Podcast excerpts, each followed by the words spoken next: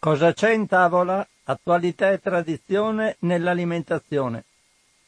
Un cordiale saluto, un augurio di buon pomeriggio a tutte le ascoltatrici e gli ascoltatori di Radio Cooperativa da Francesco Canova in questo giovedì 30 luglio 2020.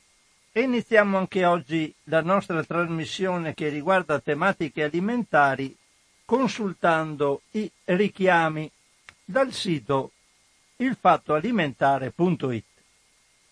I richiami oggi sono sei. Il primo è del 17 luglio 2020.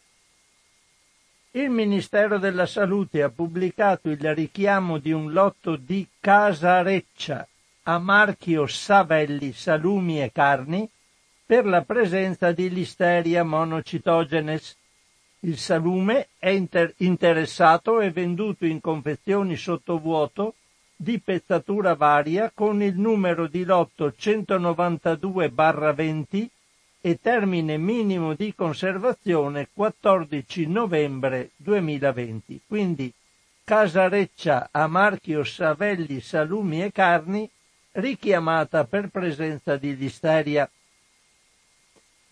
Andiamo poi al secondo richiamo che è del 20 luglio 2020. Conad ha richiamato in via precauzionale un lotto di salame felino IGP Salor, Sapori e dintorni per la presenza di salmonella il salume interessato è venduto in forme intere da 850 grammi circa, con numero di lotto 1770520. Quindi sal- salame felino IGP sapori e dintorni ritirato da, richiamato da Conad. Andiamo adesso ad un richiamo del 22 luglio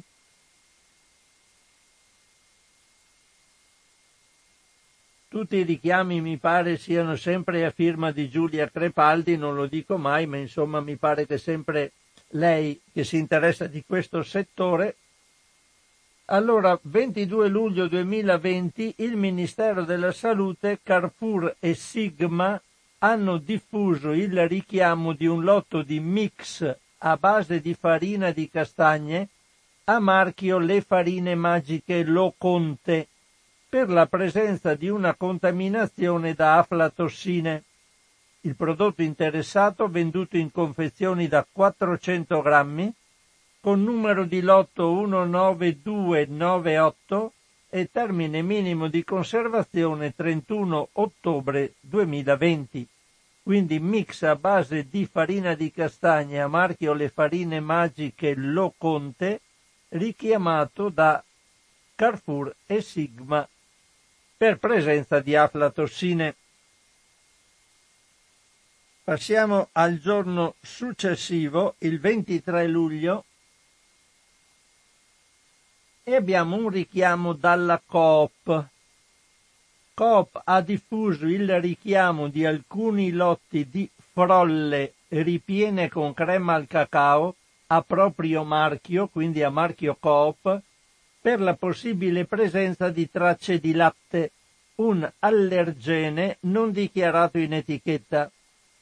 Sulle confezioni non è stata stampata la dicitura può contenere latte. Il richiamo è stato pubblicato anche dal Ministero della Salute. Il prodotto coinvolto è venduto in confezioni da 200 grammi con molti numeri di lotto eh, quindi non ve li leggo, e diversi termini minimi di conservazione. Comunque si tratta di alcuni lotti di frolle ripiene con crema al cacao a marchio Coop. Andiamo adesso al giorno successivo, ancora il 24 luglio, per il penultimo richiamo il Ministero della Salute ha pubblicato l'avviso di richiamo di un lotto di fragolino rosso, bevanda aromatizzata a base di vino, a marchio Gorghello, per la presenza di ocratossina A oltre ai limiti. Il prodotto interessato è venduto in bottiglie da 75 centilitri con numero di lotto 90032. Quindi una bevanda aromatizzata a base di vino, fragolino rosso, a marchio Gorghello. Passiamo all'ultimo richiamo che è un richiamo del, di due giorni fa. Allora andiamo a vedere. Scusate un attimo, devo beccarlo. Eccolo qua. È proprio l'ultimo. Il Ministero della Salute ha diffuso il richiamo di due lotti di pizzelle al gusto di granchio a marchio Strada del Gusto di Lidl per la presenza di tracce dell'allergene senape non dichiarato in etichetta. Il prodotto interessato è venduto in confezioni da 180 grammi con numeri di lotto 00609 e 00610 e il termine minimo di conservazione 31 dicembre 2021. Quindi due lotti di pizzelle al gusto di granchio a marchio Strada del Gusto da Lidl. Finiti i richiami andiamo a vedere tutte notizie tratte dal sito ilfattoalimentare.it. Oggi resto settorializzato su questo sito e andiamo a leggere qualcosa, tematiche molto diverse l'una dall'altra. La prima che vi pongo, sulla quale pongo l'attenzione è del 16 luglio 2020. È un interessante articolo titolato Io mangio italiano. Chi vuole può fare questa scelta, ma in molti casi non è possibile. Firma, l'articolo è a firma di Roberto Lapira.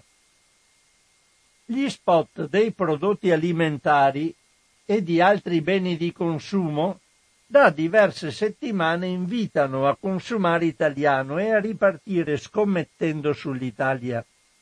Nel panorama troviamo un po' di tutto, dai latticini ai salumi, dall'olio alle marmellate.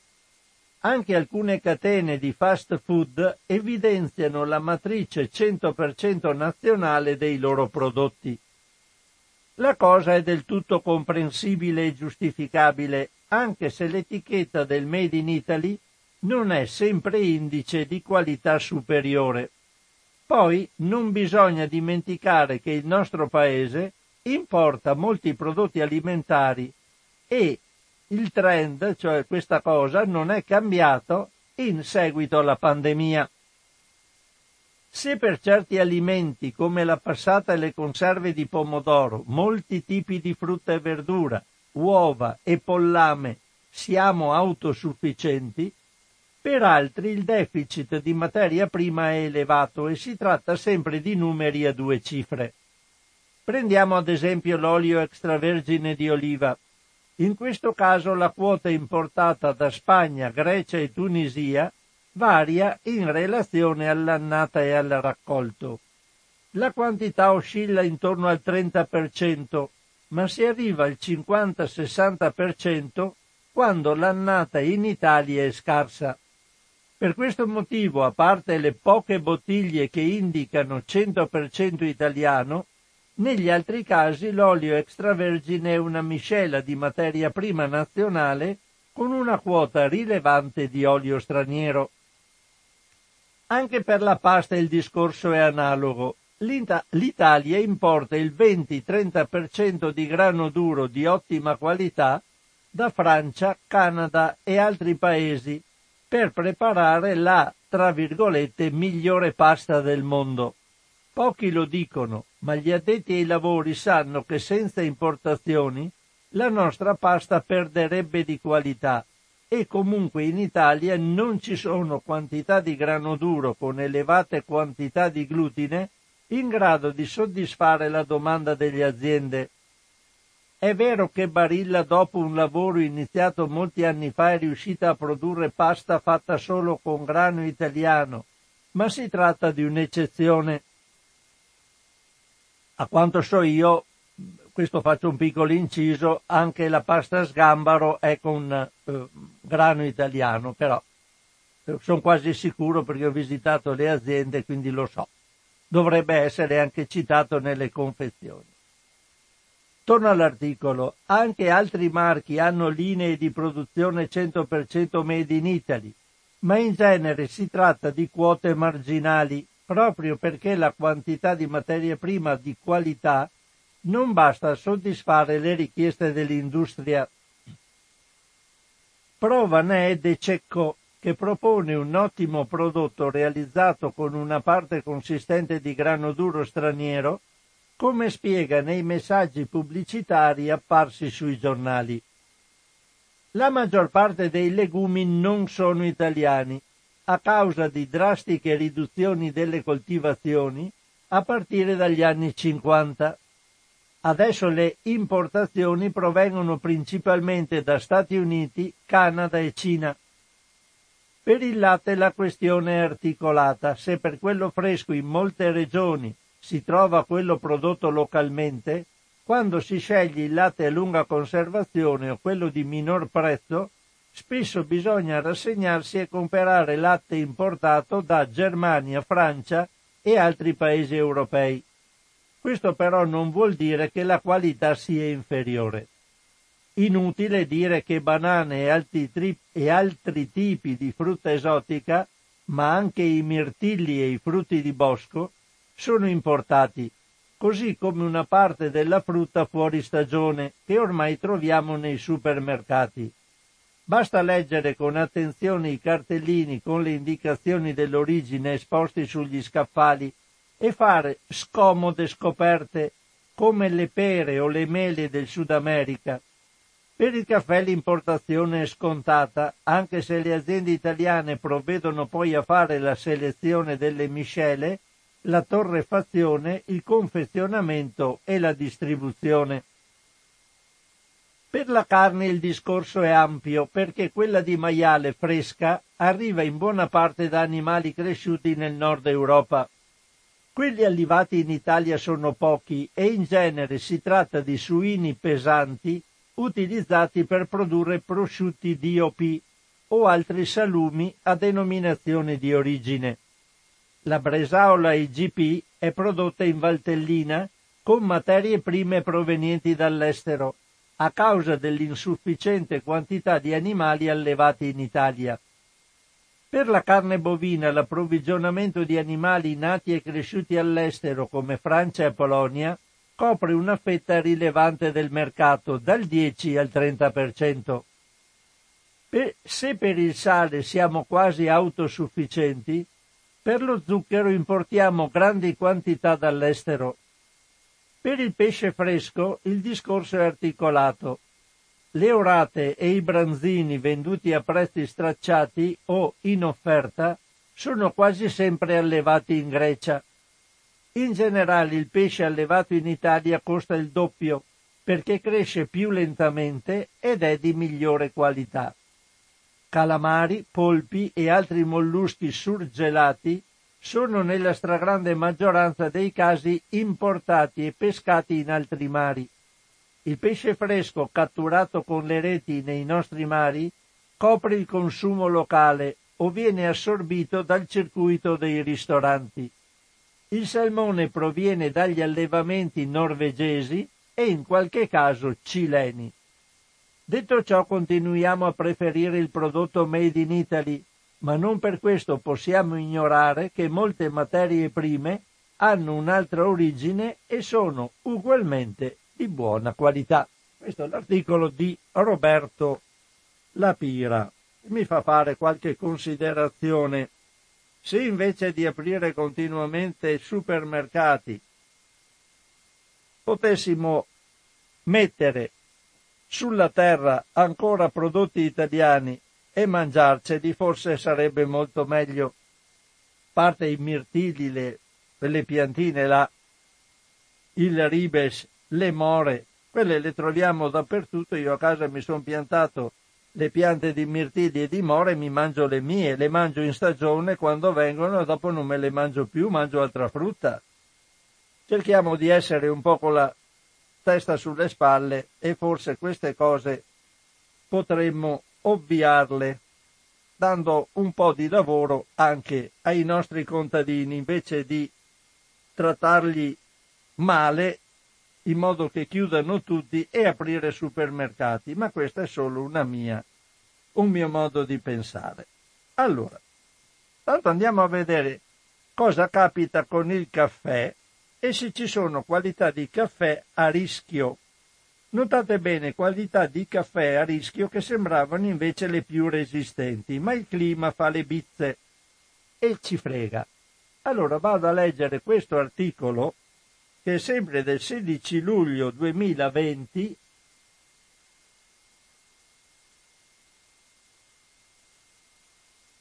sempre dal fatto alimentare. Cambiamento climatico. Caffè robusta a rischio è più sensibile alle alte temperature di quanto si pensava, secondo uno studio australiano. L'articolo è di Agnese Codignola considerato molto più resistente agli sbalzi termici rispetto vari- alle varietà più pregiate come la arabica, il caffè robusta in realtà soffre il caldo e ha una temperatura di crescita ottimale più bassa di quanto ritenuto finora, al di sopra della quale le rese crollano. Per questo bisognerebbe selezionare e prediligere specie meno sensibili o comunque tenerne conto in previsione degli effetti del riscaldamento globale. Negli ultimi anni gli agricoltori di molti paesi si sono già dovuti adeguare ai mutamenti ambientali in atto. Molti, conti... Scusate. Molti coltivatori di arabica che cresce con temperature fresche e alle pendici delle montagne hanno dovuto spostare più in alto le piantagioni quando è stato possibile, mentre altri hanno investito proprio sul robusta pensando così di mettersi al riparo dalle conseguenze di un clima sempre più caldo. Ma ora uno studio condotto dai ricercatori del Center for Applied Climate Science della University of Southern Queensland di, di Toowoomba in Australia, pubblicato su Global Change Biology e basato sull'analisi delle rese degli ultimi dieci anni di circa 800 coltivazioni da tutto il sud-est asiatico, raffredda gli entusiasmi. Secondo i modelli realizzati dagli scienziati australiani, la temperatura ottimale per la crescita del robusta è di 20,5 gradi e ogni scostamento di un grado centigrado dall'intervallo ottimale, cioè dall'intervallo minimo massimo 16,2-24,1 gradi, causa, causa una diminuzione del raccolto del 14%, pari a 350-450 kg di caffè per ettaro in meno. Ma la temperatura di 20 gradi e mezzo è inferiore di 1,9 gradi rispetto alle stime precedenti di un intervallo che si pensava ottimale dai 22 ai 30 gradi, basato sul clima della zona di origine della robusta nel bacino del fiume Congo, e i danni potrebbero quindi essere vastissimi. Viste le dimensioni del, degli affari del caffè a livello mondiale, la questione è seria perché milioni di piccoli coltivatori potrebbero trovarsi presto in grandi difficoltà, così come potrebbe accadere alle grandi aziende. Anche grazie a studi come questo è però possibile da parte tanto di privati quanto di agenzie statali programmare meglio i raccolti e cercare di limitare i danni. Ora si va in zone più fresche o si va su verso la cima delle montagne e dopo alla fine la cima non c'è più e si fer- ci si ferma. Tanto il clima sem- diventa sempre più caldo, tutti ce ne freghiamo ma lui si disinteressa di noi, quindi fa, siccome siamo noi a farlo diventare sempre più caldo, peggio per noi. Vado a leggere qualcosa, alcuni articoli dove ci sono delle petizioni da firmare. Allora, una la vado a reperire in data 20 luglio 2020 e parla di api.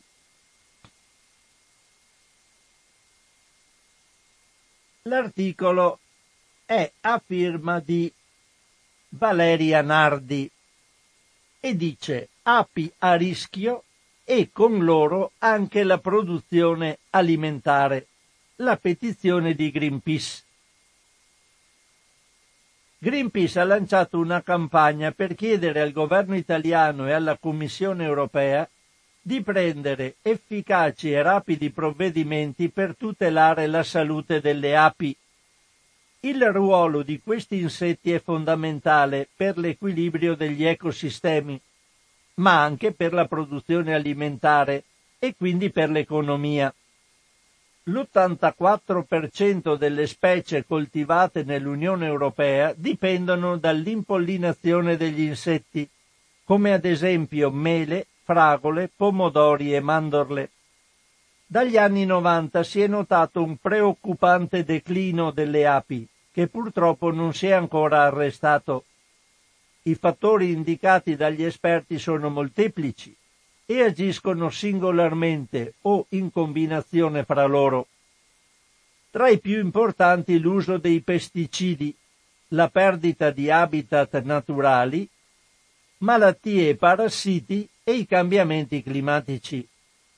Tra i pericoli diretti ci sono alcuni pesticidi chimici, in particolare i neonicotinoidi. L'Unione Europea nel 2018 ha messo al bando tre insetticidi di questa categoria, l'imida cloprid e il clotianidin della Bayer e il tiametoxam della Singenta. Ma è ancora consentito l'uso di altri neonicotinoidi come acetamiprid e altre sostanze quali sulfoxaflor, flupiradifurone, cipermetrina, deltametrina e clorpirifos. L'eliminazione di queste sostanze sarebbe il primo e più efficace passo da adottare per difendere gli impollinatori. La richiesta di Greenpeace alle istituzioni si articola in, te- in tre punti chiave bandire l'uso di tutti i pesticidi dannosi per le api e gli altri insetti impollinatori, applicare rigidi standard per la valutazione dei rischi da pesticidi, aumentare i finanziamenti per la ricerca, lo sviluppo e l'applicazione di pratiche agricole ecologiche. Per sostenere la campagna si può firmare la petizione di Greenpeace. Qui dal sito si può andare con un collegamento ipertestuale direttamente alla petizione. Comunque se andate con un motore di ricerca petizione di Greenpeace API, sicuramente vi porta alla petizione e potete firmarla anche voi. Andiamo a leggere un'altra, un altro articolo per il quale c'è una petizione da firmare sempre nella stessa giornata del 20 luglio 2020. Intanto siamo arrivati alle 12.26 di questo 30 luglio 2020. Tanto per dare un'idea che siamo in diretta a Radio Cooperativa. Allora, è un articolo che riguarda l'olio di palma. È un articolo interessante perché sapete che l'olio di palma è stato eh, colpevolizzato parecchio e quindi molti prodotti alimentari non lo contengono più, anzi c'è il vanto per molti di dire noi non lo utilizziamo. A parte la Nutella che continua a dire noi lo utilizziamo e ci piace utilizzarlo e voi mangiatevela lo stesso. Finché la gente la compra, lei la vende e Ferrero diventa sempre più miliardario. Vabbè. L'articolo di Giulia Crepaldi è titolato L'olio di palma continua a bruciare nei motori delle nostre auto. Il dossier di Lega Ambiente sul grasso tropicale nei biocarburanti. Allora vediamo che il grasso, l'olio di palma, se lo buttiamo fuori dalla porta rientra dalla finestra. È praticamente sparito dagli scaffali dei supermercati ma non dalle nostre vite e dalle nostre auto. L'olio di palma continua infatti ad essere usato in grandi quantità per la produzione di biocarburanti destinati ai settori dei trasporti e dell'energia. Lo ricordo un dossier di Lega Ambiente dal titolo emblematico Più olio di palma nei motori che nei biscotti. Il documento, anche questo sarà probabilmente scaricabile, se, lo, se andate su un sito di ricerca e digitate più olio di palma nei motori che nei biscotti e casomai il, eh, unito il nome Lega Ambiente sicuramente scari- si potrà scaricare. Io non ho tentato, non ho avuto tempo di fare questa cosa. Il documento basato sui dati diffusi dal rapporto della ONG Transport and Environment fa il punto sul consumo di oli vegetali a scopi energetici in Europa e soprattutto in Italia, che con le sue 840.000 tonnellate usate nel 2019 è il terzo Stato membro dietro a Spagna e Paesi Bassi per il consumo di olio di palma nella produzione di biocarburanti.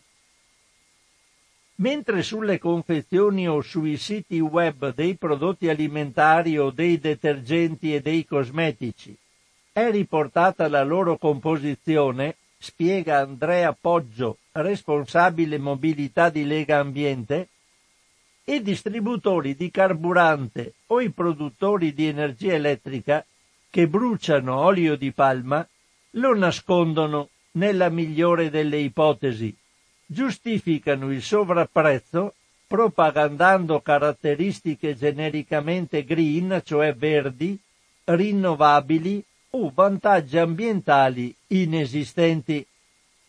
Secondo le stime di Lega Ambiente basate sui dati del gestore servizi energetici, nel 2019 gli automobilisti italiani hanno pagato circa 300 milioni di euro per l'olio di palma nel biodiesel.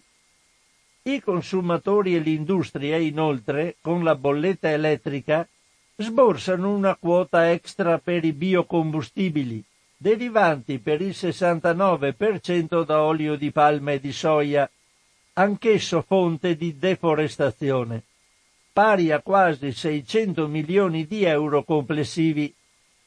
In totale, afferma Lega Ambiente, gli italiani hanno speso quasi 900 milioni di euro per sussidiare legalmente importazioni e combustione inquinante di oli alimentari importati solo palma e soia.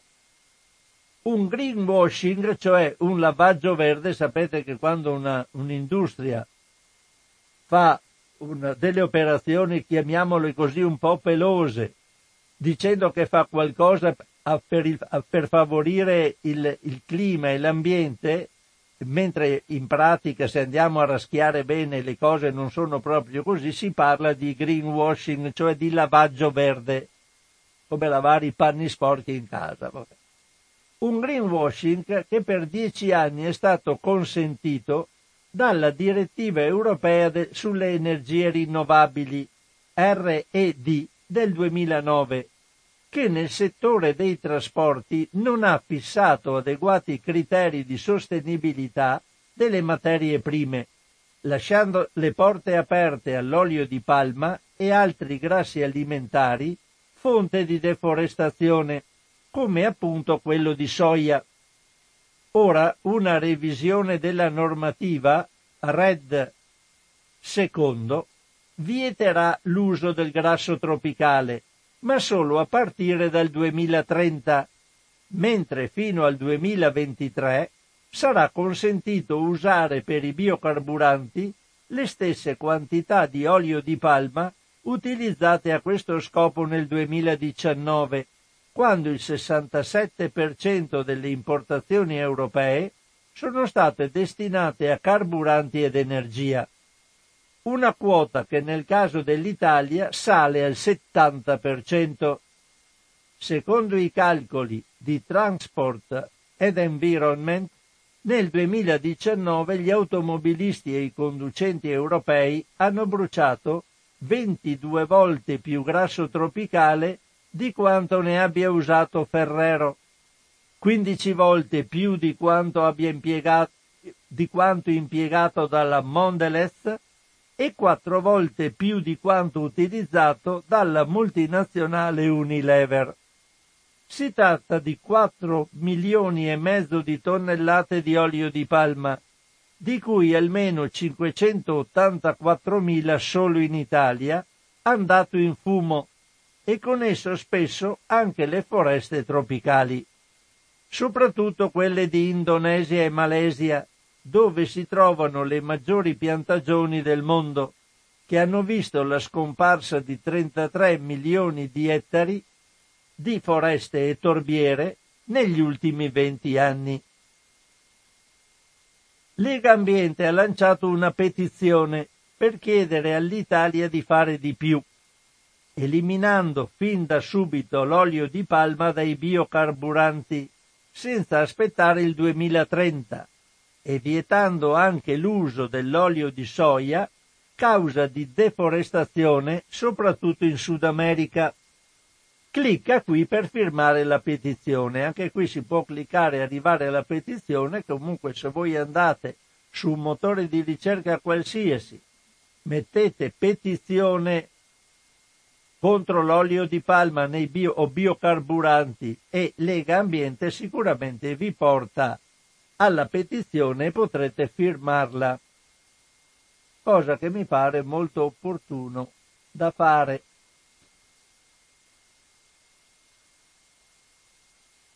Qui abbiamo la mafia di Berkeley ah, che aveva fatto in Indonesia quello che aveva fatto e naturalmente col colpo di Stato di Suharto le cose sono andate come sono andate.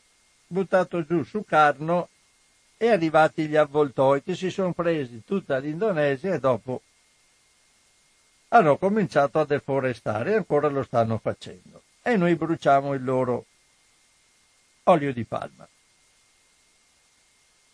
Andiamo a un'altra notizia, questa volta una notizia anche interessante per le ascoltatrici e gli ascoltatori di Radio Cooperativa che sicuramente, secondo me, la riterranno utile. È del 21 luglio. È un articolo a firma di Paola Emilia Cicerone ed è interessante perché ci dice che cucinare fa bene alla mente e al cervello. Tanto che adesso hanno inventato la cooking therapy, sempre termini anglofoni, cioè la terapia del cucinare. Cucinare fa bene.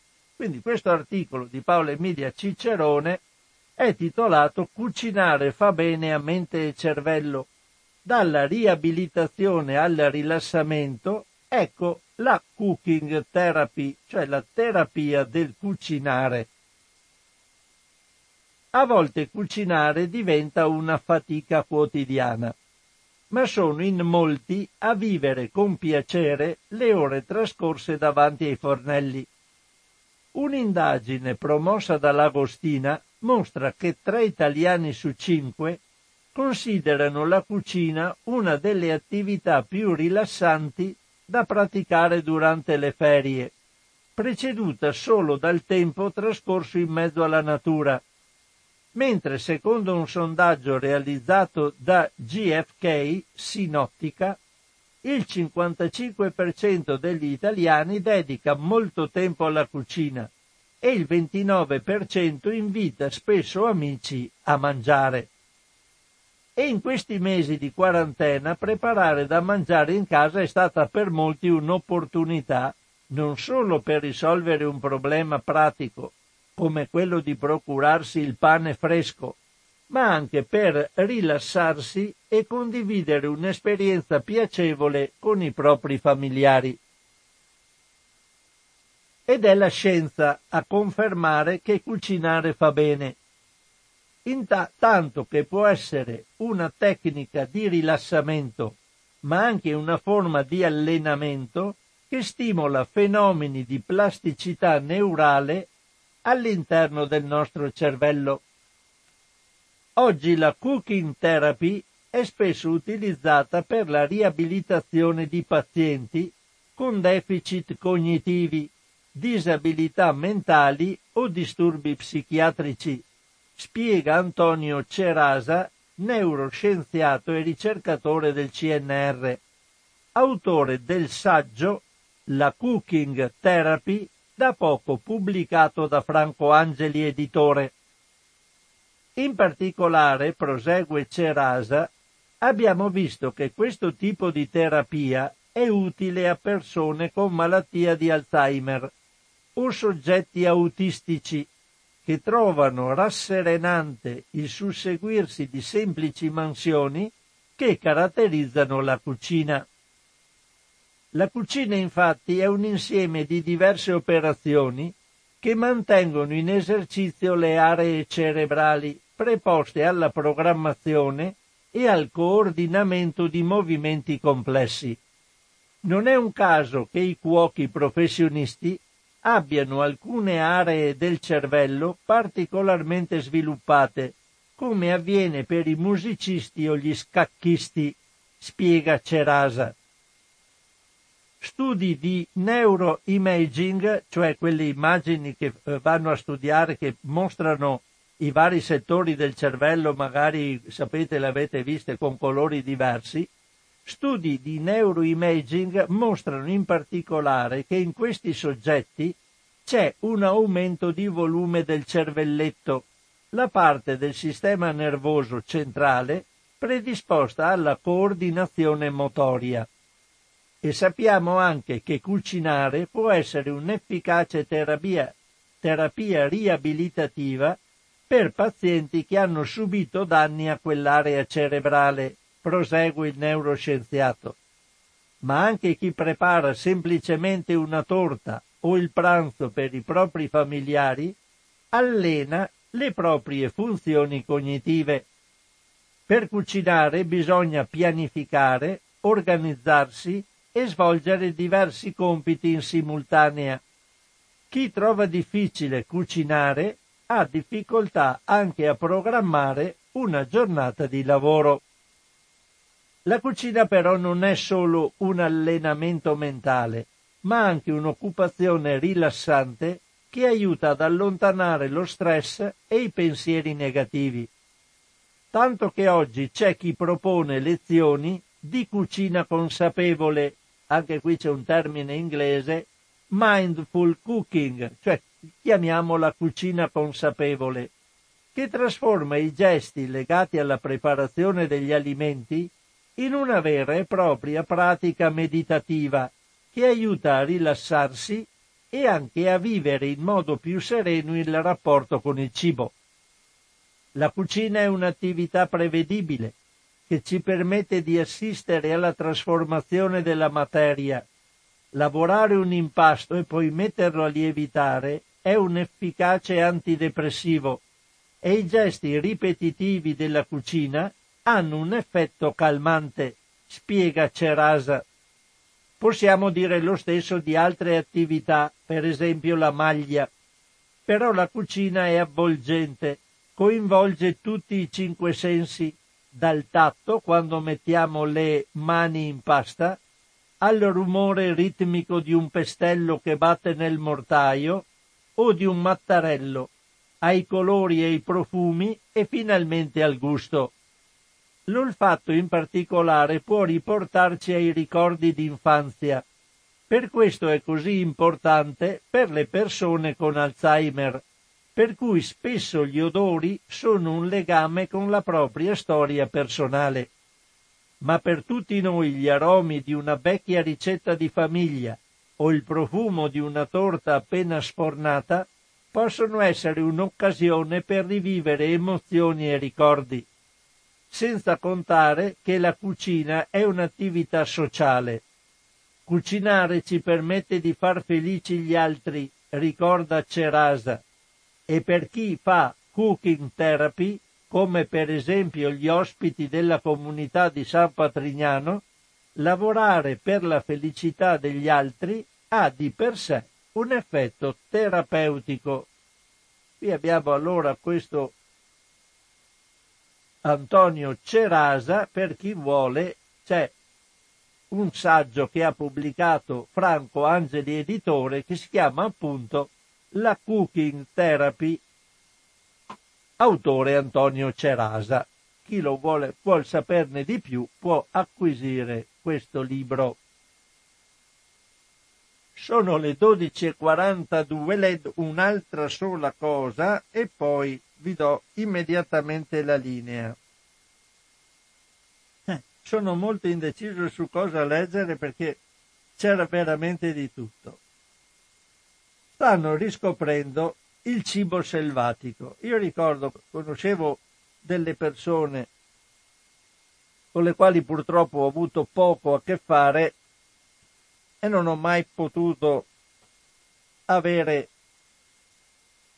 che mi passassero insomma tutte le informazioni che avevano loro. Erano delle ricercatrici impressionanti di verdure dei campi. Io ne conosco qualcune, i Carletti, eccetera, eccetera, ma queste conoscevano di tutto e di più. Uno andava nei, in un campo qualsiasi con un cesto, tornava a casa con di tutto. E, e dopo faceva delle insalate, delle preparazioni fantastiche. Adesso pare che il cibo selvatico sia diventato una cosa per ricchi. Quelli che non possono permetterselo, questi possono permetterselo solo andandolo a pagare profumatamente in certi locali che fanno cibi con questo cibo selvatico o selvaggio come lo chiamano. Un articolo molto recente del 2 luglio 2020 adesso no, beh, recente, non proprio recentissimo, anche qua naturalmente c'è un termine anglofono, foraging, vabbè, la raccolta e il consumo di cibo selvatico adesso si chiama foraging, quindi sono andato a mangiare foraging, sono andato a mangiare, non so, il riso con i carletti, vabbè lasciamo perdere, è un articolo di Francesca Faccini, Foraging, la raccolta e il consumo di cibo selvatico arriva nelle cucine stellate e nei laboratori. Si sa che le parole sono importanti perché a seconda del termine scelto uno stesso concetto può restituire un'idea diversa. In questo gioco lessicale gli inglesismi sembrano dominare il vocabolario dei parlanti moderni in tutti gli ambiti della vita, anche quando fanno riferimento ad attività antiche quanto l'uomo. Nel panorama della nuova gastronomia, per esempio, da alcuni anni si fa strada una tendenza che riporta in auge il mestiere del raccoglitore, chiamandolo con un altro nome, foraging, cioè la pratica di raccogliere cibo spontaneo vegetale esplorando diversi ambiti naturali per poi impiegarlo in cucina. Il merito maggiore dello sviluppo di questa moda nei ristoranti stellati d'Europa ce l'ha il Noma di Copenaghen, il cui chef René Redzepi rappresenta il simbolo del foraging nell'alta ristorazione. Emblema della cosiddetta New Nordic Cuisine, la sua cucina mira a contrastare l'omologazione del gusto anche attraverso la promozione di un consumo alimentare sostenibile, etico, nonché di uno stile di vita più correlato al territorio. Tale frontiera di sperimentazione culinaria che propone piatti all'insegna della stagionalità è, un'idea di gusto basato sulla consapevolezza di ciò che si mangia, è molto presente anche in Italia. Basti pensare al Wood Jing di Milano, il primo food lab al mondo che lavora esclusivamente sul wild food, cioè il cibo selvaggio, così come spiegato sul sito, perché le parole spesso fanno tanto. Il ristorante diverse volte al mese organizza menù di degustazione realizzati quasi esclusivamente con alimenti di origine selvatica. Al riguardo da menzionare è anche il progetto di Norbert Niederkopfer, lo chef stellato del ristorante Sten Hubertus di San Cassiano, in Badia, provincia di Bolzano. Cook the Mountain, un'idea pensata per attribuire all'Alto Adige una nuova identità culinaria attraverso la coltivazione sostenibile, l'assenza di sprechi e un'interazione tra cuochi, agricoltori, storici e ricercatori. Alla base di queste iniziative c'è anche la volontà di limitare i consumi, riciclare gli avanzi, valorizzare ingredienti considerati umili e assumere delle abitudini tipiche di un'economia di sussistenza, anche per rispondere positivamente alla crisi economica.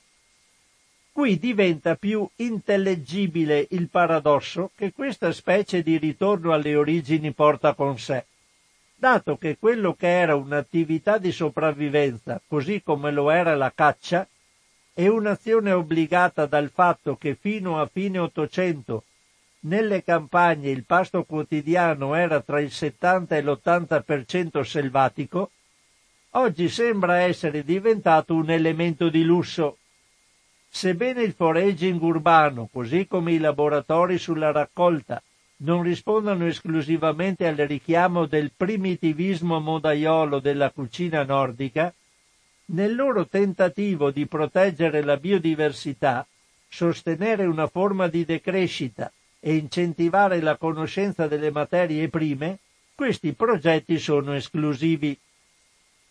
Ecco quindi che il foraging rischia di diventare una prerogativa delle classi più abbienti, facendo diventare alimenti che dovrebbero essere appannaggio di tutte e tutti, proprio per il loro essere spontanei, un prodotto di eccezionalità.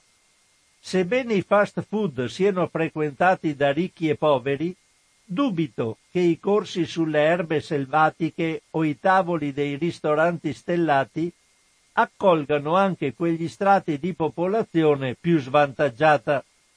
Si potrebbe dunque concludere che il processo che ha visto gli alimenti semplici, come le bacche, le alghe o le radici, diventare i protagonisti di una cucina ricercata, nel senso di non immediata e sostenibile, sia legato a un presupposto classista che allontana tale cibo dalla sua naturale condizione di povertà, ovviamente non intese in termini di valori nutrizionali. Considerato poi che la traduzione italiana di foraging è alimurgia, cioè attività che calma la fame, ed è conosciuta come la scienza che riconosce l'utilità di cibarsi di piante selvatiche, soprattutto in tempi di carestie ma anche a soli scopi salutistici, Pare evidente come questa pratica si sia allontanata a tal punto dal suo primo significato da diventare qualcosa di elitario. In una società dove l'educazione alimentare scarseggia ed è strettamente legata a una questione di estrazione sociale, la possibilità di conoscere le piante e alimentarsi anche di cibo spontaneo raccolto in montagna, lungo gli argini dei fiumi o in campagna non può essere accessibile solo a chi è in possesso di una forte cultura del cibo, perché il pericolo è che anche quello di rendere la salute un concetto è anche quello, scusate, di rendere la salute un concetto sempre meno equo e fare degli alimenti di tutti una specialità per pochi. Eh, io nel mio orto a volte buttavo via la, l'erbetta che noi non so, in dialetto si chiama porcellana. Non so, in, cioè, io la chiamo porcellana, è una, un'erbetta, sembra un'erbetta, un'erbetta è molto carnosa con delle foglioline, è un gambetto molto carnoso con tutte le foglioline, nasce in mezzo alle piante, a volte la buttavo via, dopo ho visto che questa era proprio in un librino di erbe selvatiche, era un'erbetta che si può mettere tranquillamente nell'insalata, quando si fanno le insalate si mangia anche la porcellana. Ho provato, è buona e quindi adesso non la butto più via, ma sarò anch'io diventato un foraging. Vabbè, 12.52 il telefono a vostra disposizione, sono andato un po' troppo avanti oggi, ma ho messo tanta, tante cosette qua a vostra disposizione. Pronto?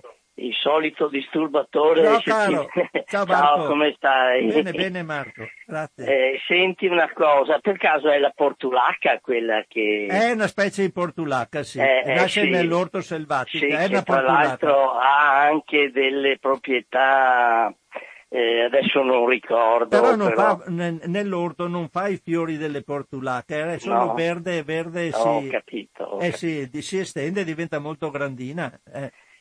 Se mi permetti, Sì, posso caro. toccare alcuni argomenti che tu Certo. hai- hai letto. Allora, eh, sentivo della terapia del cibo. Allora, io, eh, mia madre adesso è morta, ma ha avuto una malattia degenerativa, l'Alzheimer, no?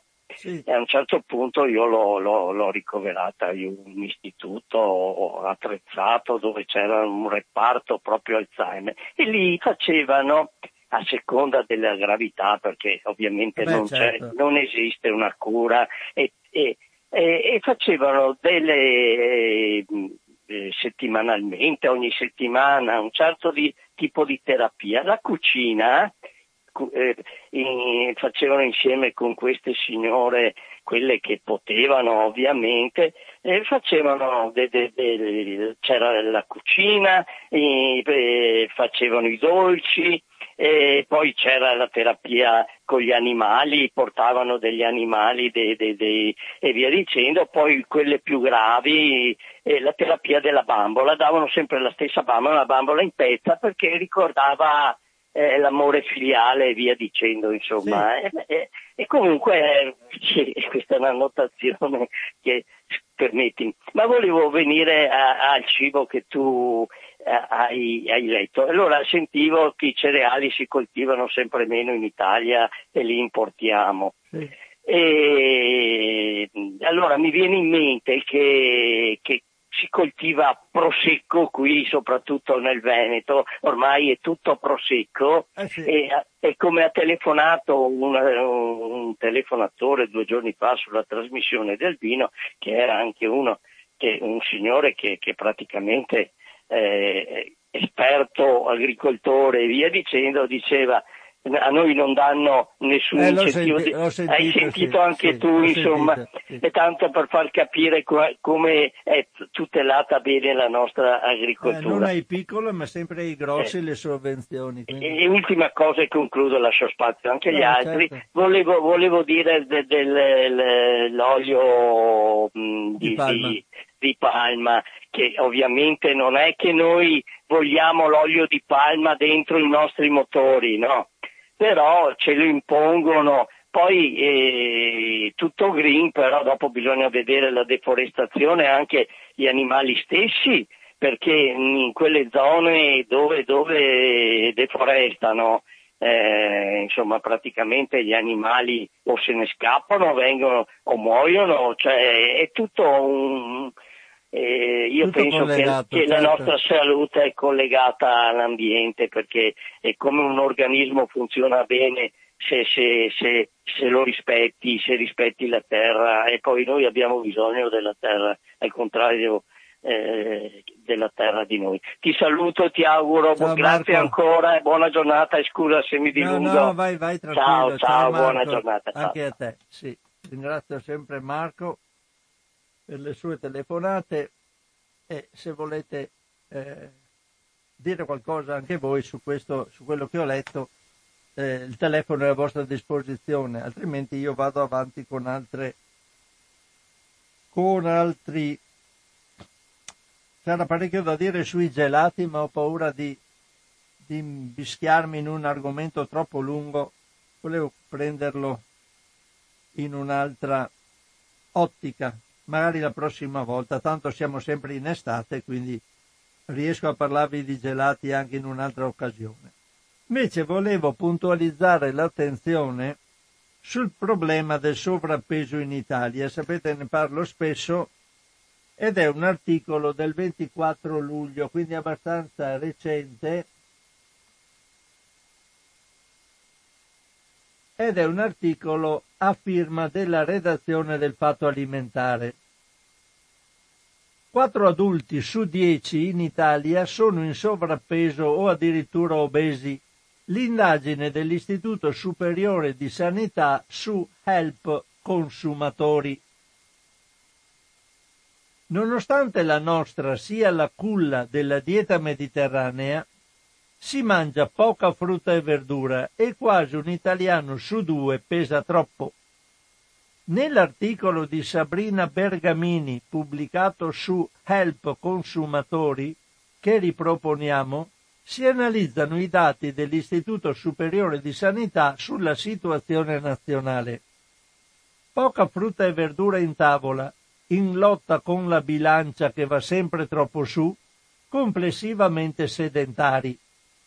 Quattro adulti su dieci in Italia si trovano in una condizione di eccesso di peso, tre in sovrappeso e uno obeso è uno dei dati che arrivano dall'Istituto Superiore di Sanità e dal sistema di sorveglianza passi e passi d'argento, fatti rispettivamente sulla popolazione dai 18 ai 69 anni e sugli ultra 65 anni. Consultabile in calce all'articolo il documento integrale, qui c'è alla fine dell'articolo c'è tutto. Io vi leggo questo perché è un po' un sunto L'alimentazione è ancora carente di frutta e verdura perché appena un italiano su dieci ne consuma 5 porzioni al giorno, la quantità raccomandata dalle linee guida per una corretta alimentazione. Sovrappeso e obesità sono ancora troppo diffusi, ma c'è una telefonata. Pronto? Ciao, sono Liliana. Ciao Liliana. Volevo, a proposito di erbe selvatiche, sì. Eh, io sono un'appassionata, mia mamma le conosceva, ah, le, le, conosceva, le conosceva eh, però abitavamo a Mestre o a Venezia. Eh, insomma, non avevi e tanto. Fiadura, e a Fiadura, sì.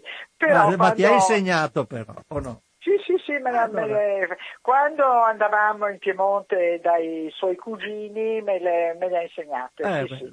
E mm, un giorno ero ospite da una mia amica che vive in un delizioso paesino della, dell'Alessandrino, era primavera e, e siamo andati a fare una passeggiata proprio nei campi. Sì. E, ed era il momento dei qua a Venezia chiamiamo i bruscando, eh quelli sì. che sembrano eh sì. i bruscando. Allora dico, caspita Angela, ma quanti ce ne sono? E lei dice, ma che, che cosa? Insomma, non li conosceva. Ho detto, guarda che sono buonissimi, eh certo. ti faccio il risotto, ti faccio Le la frittate. torta salata, Ah, sì, certo. la, la, insomma, raccolgo questi bruscandoli e lei mi guardava con una cerca ma dice io qua in paese non li ho mai visti. Allora gli ho detto senti vai dalla Germana che è una, vecchia, una signora anziana del paese e gli fai vedere e chiedi Germana si mangia, questi qua secondo te si mangiano? E cosa che ha fatto è andata e la Germana gli ha detto sì, non mi ricordo più come li chiamano da quelle parti e gli ha detto ma certo lo dice che, è che non li raccoglie più nessuno ma sono buoni. Morale, gli ho fatto di tutto. Con, Eh beh con i certo. Con Eh, eh, bruscandoli. Diciamo da noi si conoscono parecchio e si Eh. vede che si va anche a zone. Eh. Eh, eh, sì, là no, ma ti assicuro, poi lungo un ruscelletto che passava, non ti dico quanti ce Eh n'erano. beh certo immagino. Perché non li raccolgono mai, morale che adesso ha imparato, li va, a- quando la stagione va a raccogliere, Ah, beh, eh, li avrà, li avrà gustati. eh, Sì, e sai un'altra cosa che mh, faceva mia mamma, che ade- adesso sono tornate, sono venuti di moda, i fiori in insalata. Ah sì, sì, sono buoni. Si metteva, faceva le insalate miste con dei fiori, aggiungendo dei petali di fiori che adesso eh, ho visto in certi supermercati addirittura te li, vendono. Li vendono sì, sì, sì, sì. E ricordo quando io lo raccontavo, così, no, no, e mi guardava come per si fuori di testa. Comunque l'altro giorno, eh, parlando di cose, sempre di cose serie, non che queste non lo siano, ho ascoltato una trasmissione a Sky e parlavano dell'agricoltura. Allora, che cosa c'erano i vari Confagricoltura, i capi di tutte queste associazioni nazionali e cosa dicevano? Che i prodotti eh, vegetali, frutta e verdura che arrivano dall'estero in Italia dell'Unione Europea, da parte eh, però di certi paesi tipo l'Argentina, dico, è normale che si, si, debbano comprare l'aglio argentino, guardavo l'altro giorno in un supermercato l'aglio argentino, non so più cos'altro che arrivava dal Sudafrica, eccetera, eccetera, questi, questi prodotti, mh, mm, a questi prodotti vengono irrorati di sostanze che nel, in Europa non sono vietate, eh, sono sì. vietate mm-hmm. e soprattutto che i prodotti, ehm, i vegetali, frutta e verdura italiani sono i più tra virgolette, puliti, hanno un tasso bassissimo di vero, residuo. Vero, sì. Proprio, eh, cioè, quindi com, qui bisogna bloccare, ah sì, perché poi c'è anche, c'è anche quello che arriva dalla Cina, mm. non parliamo di quello lì, io dico in, inavvicinabile proprio vade retro Satana di comprare un prodotto cinese e appunto dicevano che è più pulito di tutti ed è proprio uno dei punti forti tra, tra l'altro del Made in Italy del settore alimentare. Lo sapevi tu questo? Sì, sì ma poi eh, c'è il paradosso che le cose pulite prodotte da noi vanno all'estero in mercati Vanno all'estero, sì, eh, vanno molto all'estero. Eh, eh, sì. No, beh, ti dirò, dipende anche lì insomma dove uno va a fare la spesa. Eh sì, certo, certo. Ecco, certo. dove uno va, va a, a, fare la spesa, però insomma il prodotto italiano rimane il migliore che ci sia in tutto, eh, sicuramente in Europa, poi nel resto del mondo sappiamo sì, sì. come vanno le cose. Ti saluto. Ciao, ciao, grazie mille. Ciao, ciao Liliana, grazie mille. Eh, bene, contento che Liliana abbia condiviso con noi questa cosetta perché è una cosa simpatica. Eh sì. Allora, io eh, vado avanti con l'articolo sull'obesità. I dati riferiti dagli intervistati pa- passi relativi a peso e altezza, dice l'Istituto Superiore di Sanità, portano a stimare che 4 adulti su 10 siano in eccesso ponderale, 3 in sovrappeso, con indice di massa corporea compreso tra 25 e 29,9 e un obeso con l'indice di massa corporea oltre i 30. Sono condizioni che risentono di una serie di fattori. L'eccesso di peso è più frequente man mano che l'età aumenta, fra gli uomini rispetto alle donne, fra le persone con difficoltà economiche e fra chi ha un basso livello di istruzione. Si trovano peggio le regioni del sud, la Campania, dice l'Istituto Superiore di Sanità, continua a detenere il primato per quota più alta di persone in eccesso ponderale, più della metà. Seguono Calabria, Basilicata, Molise, con valori non molto distanti. Nel corso degli ultimi anni la quota di persone in sovrappeso non si è modificata, mentre l'obesità è lentamente aumentata sia al sud sia al nord, ad eccezione del centro dove invece c'è stata una riduzione.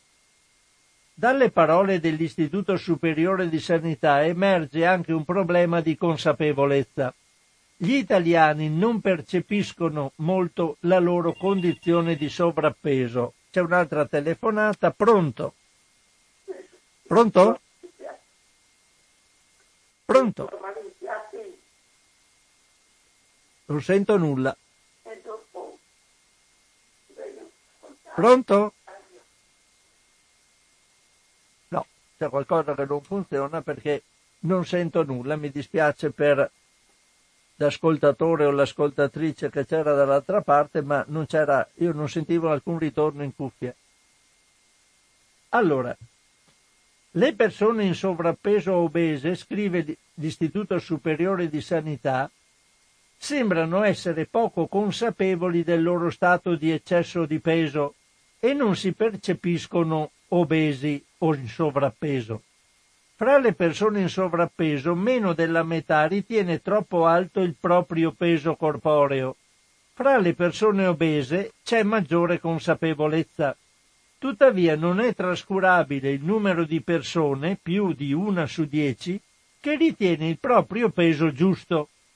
Generalmente le donne sono più consapevoli del problema rispetto agli uomini e l'essere coscienti del proprio eccesso ponderale favorisce l'adozione di comportamenti alimentari corretti.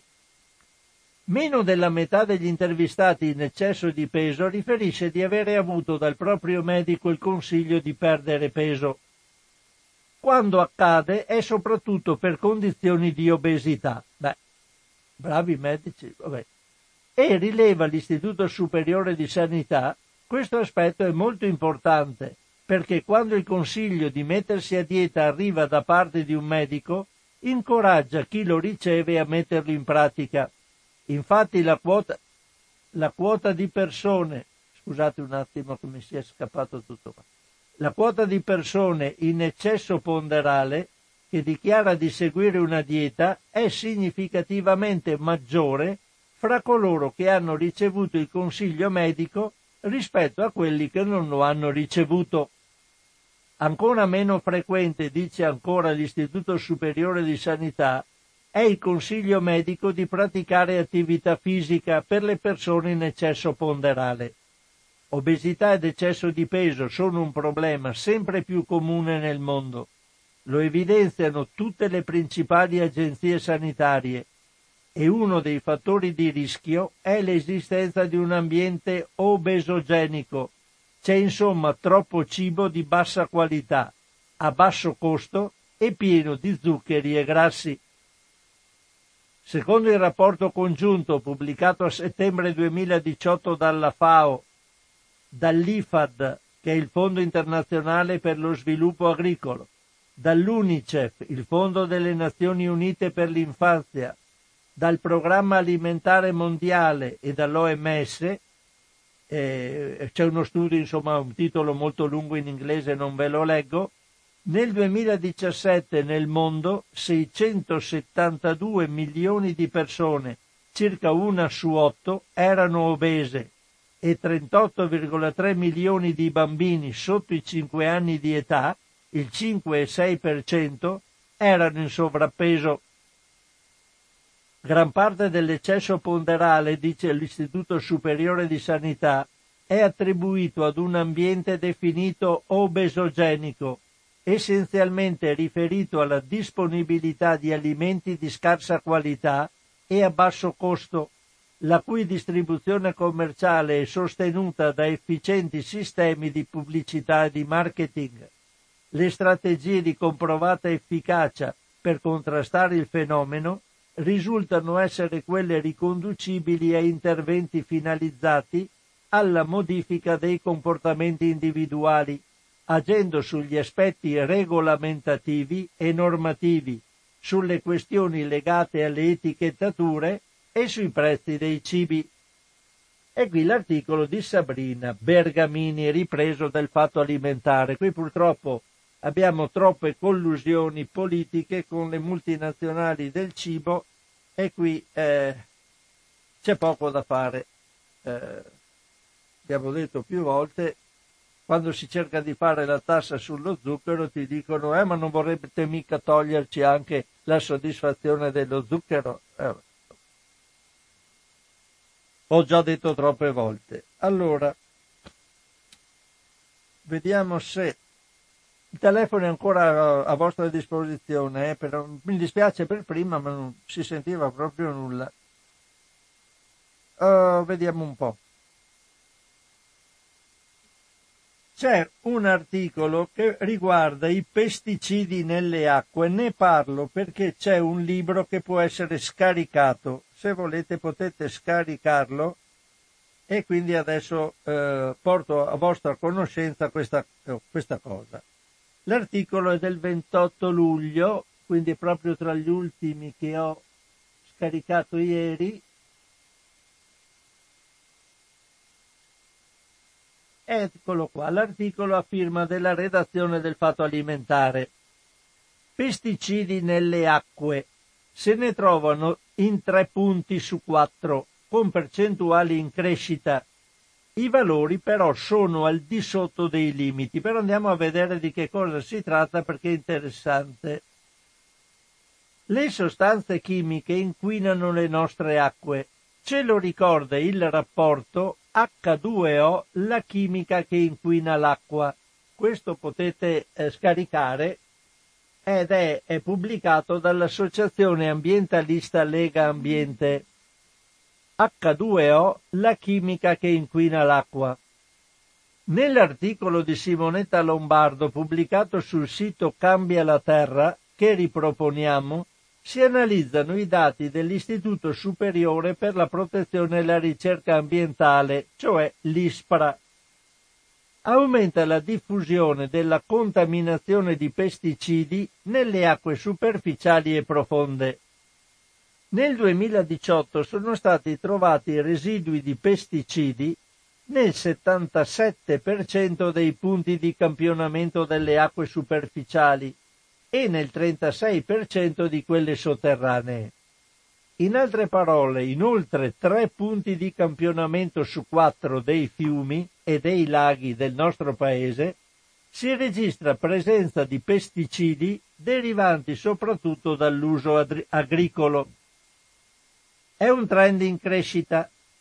Nelle indagini precedenti relative al 2016 la presenza di pesticidi si rilevava nel 67% dei punti delle acque superficiali e nel 33% di quelle sotterranee, quindi siamo passati dal 67% al 77% e dal 33% al 36%. È quanto emerge dai dati riportati nell'annuario dell'ISPRA presentato all'inizio di giugno, mentre è in via di pubblicazione il report completo sui pesticidi nelle acque elaborato dalla stessa istituzione. I dati evidenziano una presenza diffusa della contaminazione da pesticidi. Questo dipende anche dal fatto che i controlli sono migliorati sia in termini di copertura territoriale sia in termini di sostanze cercate. È ragionevole ipotizzare che con il miglioramento delle indagini, specialmente in certe regioni del centro-sud del paese, verrà alla luce una contaminazione finora non rilevata, anticipa Pietro Paris, responsabile della sezione sostanze pericolose dell'ISPRA e coordinatore del rapporto nazionale sui pesticidi nelle acque. Nella maggior parte dei casi le concentrazioni sono basse e inferiori ai limiti stabiliti dalle norme ambientali. Tuttavia, tenendo conto delle lacune conoscitive, è importante evidenziare anche la presenza a basse concentrazioni di queste sostanze, che sono generalmente prodotte artificialmente e non presenti naturalmente nell'ambiente non si tratta di affermazioni tranquillizzanti. La legislazione europea in materia di pesticidi è tra le più avanzate del mondo. Di fatto però il monitoraggio dimostra che la normativa da sola non è sufficiente a prevenire lo stato di contaminazione delle acque. Ci sono diverse ragioni. In primo luogo gli studi e le previsioni fatte nella fase di autorizzazione delle sostanze non sempre si dimostrano adeguati a rappresentare quello che viene chiamato il destino delle sostanze nell'ambiente. D'altro canto, una delle norme che più dovrebbe essere efficace nel controllare l'impatto dei pesticidi, la direttiva sull'uso sostenibile, stenta ad essere calata sul territorio, come riconosciuto dalla stessa Commissione europea che dice è necessario che gli Stati membri adottino tutte le necessarie misure appropriate per promuovere e incentivare una difesa fitosanitaria a basso apporto di pesticidi, privilegiando ogni qualvolta possibile i metodi non chimici. I limiti per i pesticidi nelle acque potabili nascono più di vent'anni fa, con la direttiva 9883 CE, attualmente in fase di revisione. 0,1 microgrammi litro per una singola sostanza, 0,5 microgrammi litro per il totale delle sostanze nelle acque, spiega Paris. Questi valori all'epoca rappresentavano la capacità analitica dei laboratori e la volontà del legislatore era chiara. Per quello che riusciamo a controllare, non ci devono essere pesticidi nelle acque destinate al consumo umano. Dietro tali limiti non c'era infatti una valutazione tossicologica particolare, quanto una volontà di cautela di fronte ai rischi di sostanze progettate per uccidere organismi che vengono reputati dannosi alle attività umane. Ma i meccanismi fondamentali della vita sono simili per tutti gli organismi e nemmeno l'uomo è al riparo dagli effetti negativi dei pesticidi. I limiti fissati quindi sono sostanzialmente convenzionali, ma non è affatto detto che tutelino sempre la salute umana. Le sostanze mutagene, quelle cancerogene, quelle tossiche per la riproduzione, non hanno generalmente limiti di sicurezza. Sono definite sostanze senza soglia, perché la loro tossicità è provata anche in presenza di dosi bassissime. Lo stesso accade per certe sostanze di particolare rilevanza ambientale, quali le sostanze persistenti, bioaccumulabili e tossiche. Infatti si chiamano persistenti, bioaccumulabili e tossiche, si chiamano dalle iniziali di queste parole PBT. Per gli inquinanti organici persistenti, POP, che rimangono nell'ambiente e si possono trovare anche a grande distanza dalle zone di utilizzo, fino nelle aree polari. Molte delle sostanze indicate nella Convenzione di Stoccolma sui POP sono pesticidi, la cui pericolosità purtroppo è stata riconosciuta solo a posteriori, dopo anni di utilizzo massiccio. C'è poi da aggiungere, aggiunge Paris, che molto spesso nei campioni di monitoraggio si trova un cocktail di sostanze, di cui non si conosce l'effetto complessivo, che può essere di tipo additivo ma anche sinergico, cioè molto superiore a quello determinato dalle singole sostanze. In pratica, se c'è una sostanza che può dare un certo effetto da sola, se assieme ad altre può darsi che il suo che il suo effetto negativo diventi, venga amplificato dalla presenza delle altre. Torno all'articolo. Come riconosciuto dagli organi scientifici della stessa Commissione europea, una delle lacune maggiori nella valutazione del rischio delle sostanze chimiche è che non viene considerato l'effetto delle miscele di sostanze che si possono formare nell'ambiente di cui generalmente non si conosce neanche la composizione. Solo per fare un esempio, se ci sono sostanze che nel corpo umano vanno a colpire il fegato, un organo che ha una funzione disintossicante, l'introduzione di una seconda sostanza tossica potrebbe avere un effetto molto più alto, infatti il fegato non funzionerebbe più. Questo aggiunge il responsabile dell'ISPRA, sembrerebbe una situazione di rischio da cui è difficile uscire. La verità è che l'utilizzo dei pesticidi si basa su un compromesso molto fragile, perché si tratta di sostanze pericolose intenzionalmente rilasciate nell'ambiente.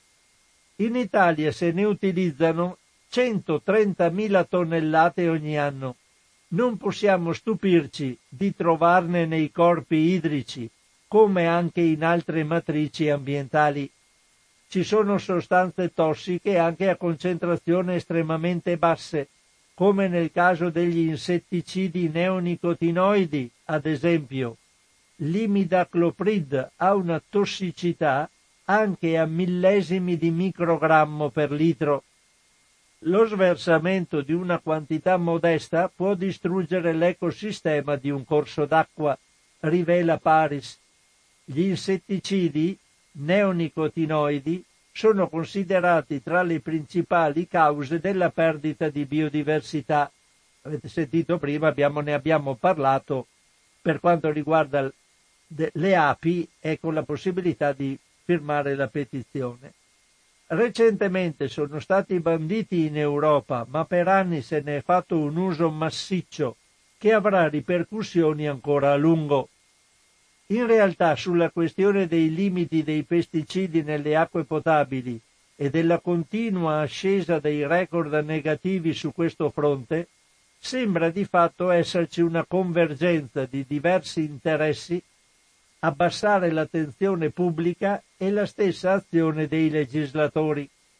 A cominciare da un dossier patrocinato dall'associazione SETA Scienza Tecnologie per l'Agricoltura, che chiede ai decisori politici di alzare i limiti dei pesticidi nelle acque perché non si riesce a rispettarli, come di solito è stato fatto quando noi abbiamo qualcosa che, non, che continuamente viene messo nel, nell'ambiente, invece di toglierlo, adesso chi si interessa di agricoltura dice alzate i limiti dei pesticidi nelle acque perché l'utilizzo che ne facciamo non consente di rispettarli. Aumentiamo i limiti così tutto va bene.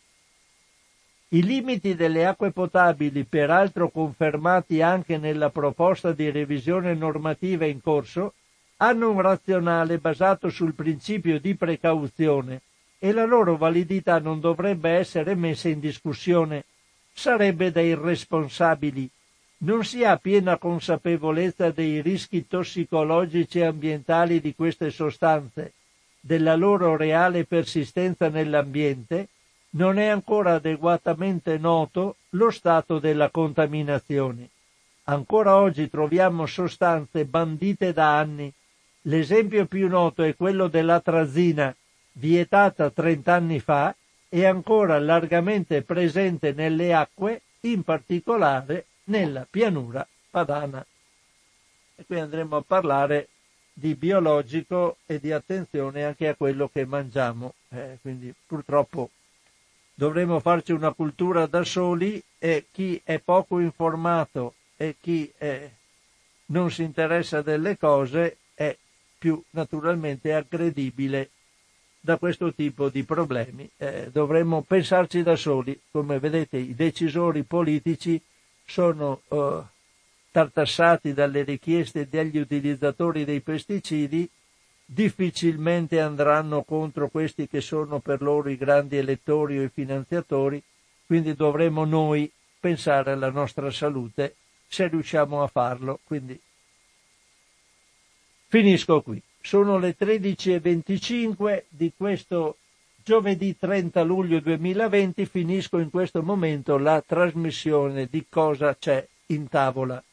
Vi ricordo che questa trasmissione potrete ritrovarla nel sito di Radio Cooperativa www.radiocooperativa.org nel settore dell'archivio e nel eh, sottosettore in tavola ci sono tutte le trasmissioni di questa come di altre trasmissioni in altri, in altri settori e potrete riascoltarla o scaricarla come meglio credete in base alle vostre esigenze. Come dico sempre, se andate